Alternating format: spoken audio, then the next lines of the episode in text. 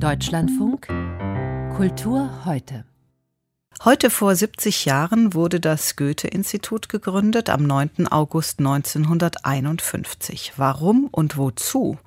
Die auswärtige Kulturpolitik wurde in die Hand einer unabhängigen Mittlerorganisation gegeben, natürlich auch als Reflex auf die Zeit des Nationalsozialismus und dessen politischer Vereinnahmung der Kulturpolitik. Zugleich war schon Kalter Krieg und wie viele andere neu gegründete Kulturinstitutionen wie die Berliner Festspiele, die Documenta oder das DIAD wollte man sich vom Sozialismus abgrenzen und durch Netzwerke und Kulturexport der Welt ein anderes, besseres Deutschland präsentieren. Es ging um kulturelle Anerkennung nach der Katastrophe von Auschwitz. Seitdem ist das Goethe-Institut auch in seiner Entwicklung ein Spiegel der westdeutschen Nachkriegsgesellschaft. Mit Carola Lenz, der Präsidentin des Goethe-Instituts, konnte ich vor der Sendung sprechen und habe sie zuerst gefragt, wie sie von heute aus auf diese Geschichte schaut.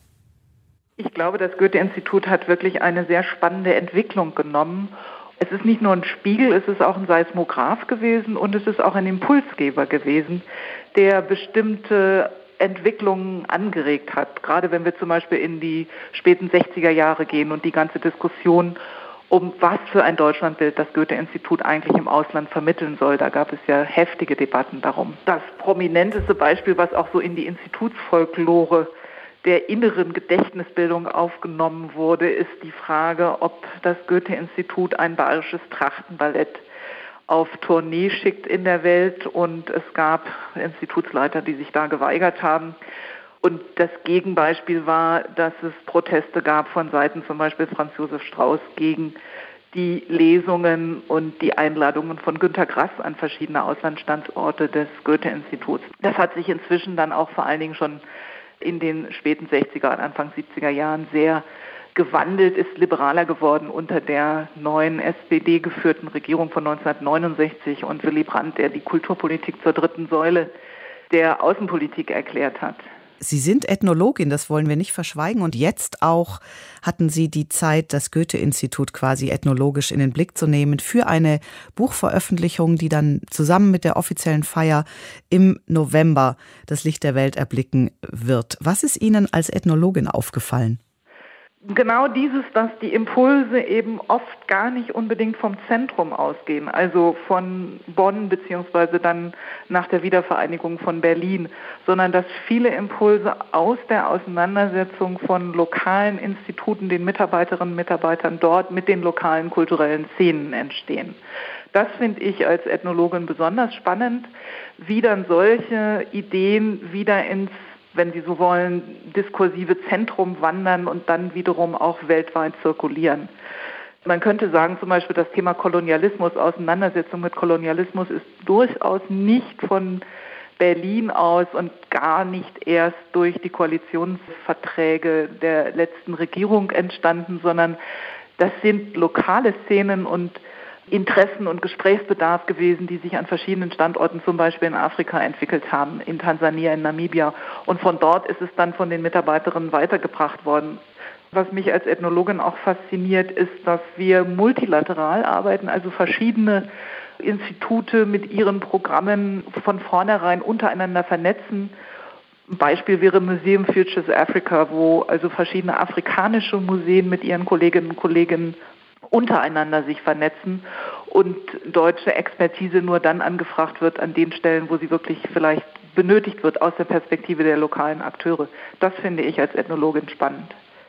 Ich äh, wollte da auch noch mal ein bisschen in die Tiefe gehen, denn Sie haben auf der Goethe-Webseite jetzt schon eine Art bebildeter Timeline zu den vergangenen 70 Jahren, die noch mal mit alten Fotos anschaulich macht, wer Goethe früher war. Da geht es natürlich tatsächlich wirklich sehr um Kulturexport, der ja heute auch kritisch hinterfragt wird. Es geht daraus aber auch hervor, wie sehr die Arbeit in Afrika eben eine Herzensangelegenheit war und ist für Ihren Vorgänger, Herrn Professor Lehmann, und auch für Sie, Frau Lenz.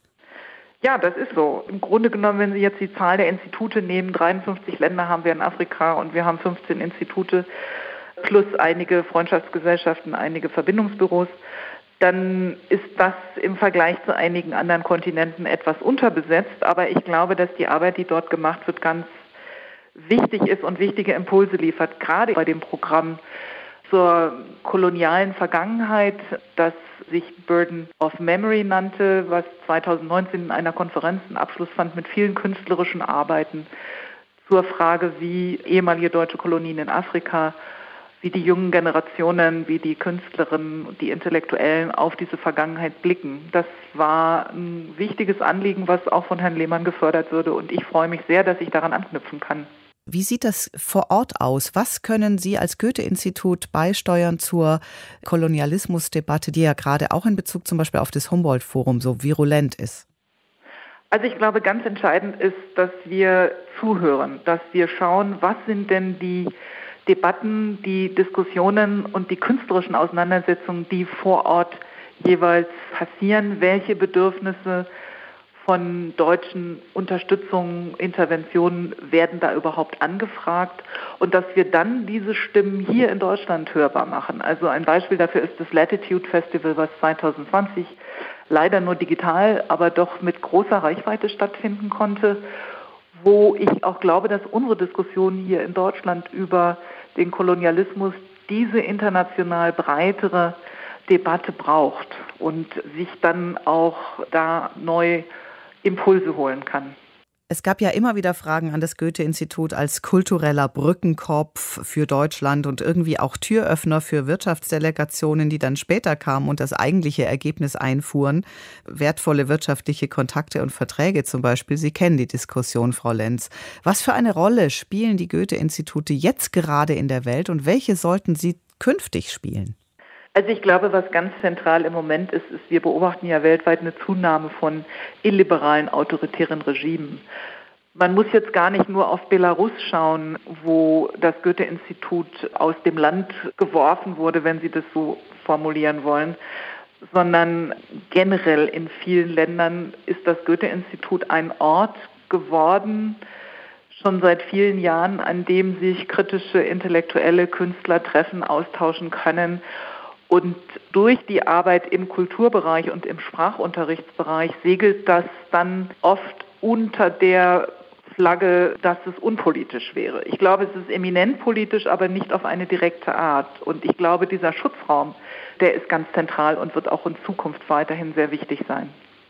Es gibt eine zunehmend multilaterale Arbeit, das haben Sie geschildert, und natürlich viel mehr transnationale Verflechtungen als früher, die ja überhaupt fragen lassen, auf welche Art und Weise das Goethe-Institut noch Mittler deutscher Kultur sein kann. Und nicht zuletzt will man das überhaupt noch, wo es doch darum geht, neue Wege zu beschreiten und vor allem auch alle neokolonialistischen Fallstricke zu vermeiden und eben postkolonial zu denken.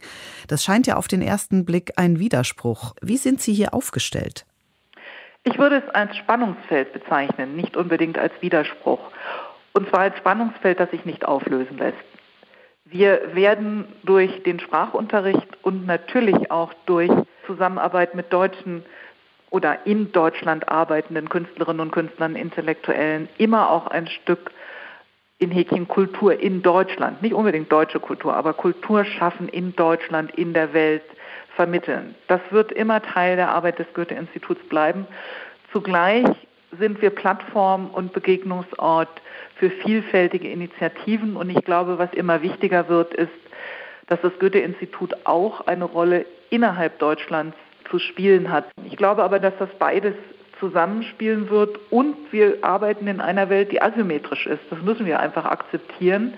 Und das heißt dann eben auch an bestimmten Punkten zuhören, Demut üben, sich kritischen Fragen aussetzen, ohne immer die Antworten zu haben und eben auch zu fragen, was wollen die anderen von uns? Und ich möchte als Präsidentin gerne dazu beitragen, dass das Goethe-Institut hilft, mehr Vielfalt, gegenseitiges Zuhören, Austausch, Demokratie und letztlich auch den Frieden in der Welt zu befördern. Ich glaube, einen kleinen, bescheidenen Beitrag kann auch eine Organisation wie das Goethe-Institut dazu leisten. Carola Lenz, die Präsidentin des Goethe-Instituts, über ihre Vision und die Geschichte. Es wurde vor genau 70 Jahren gegründet.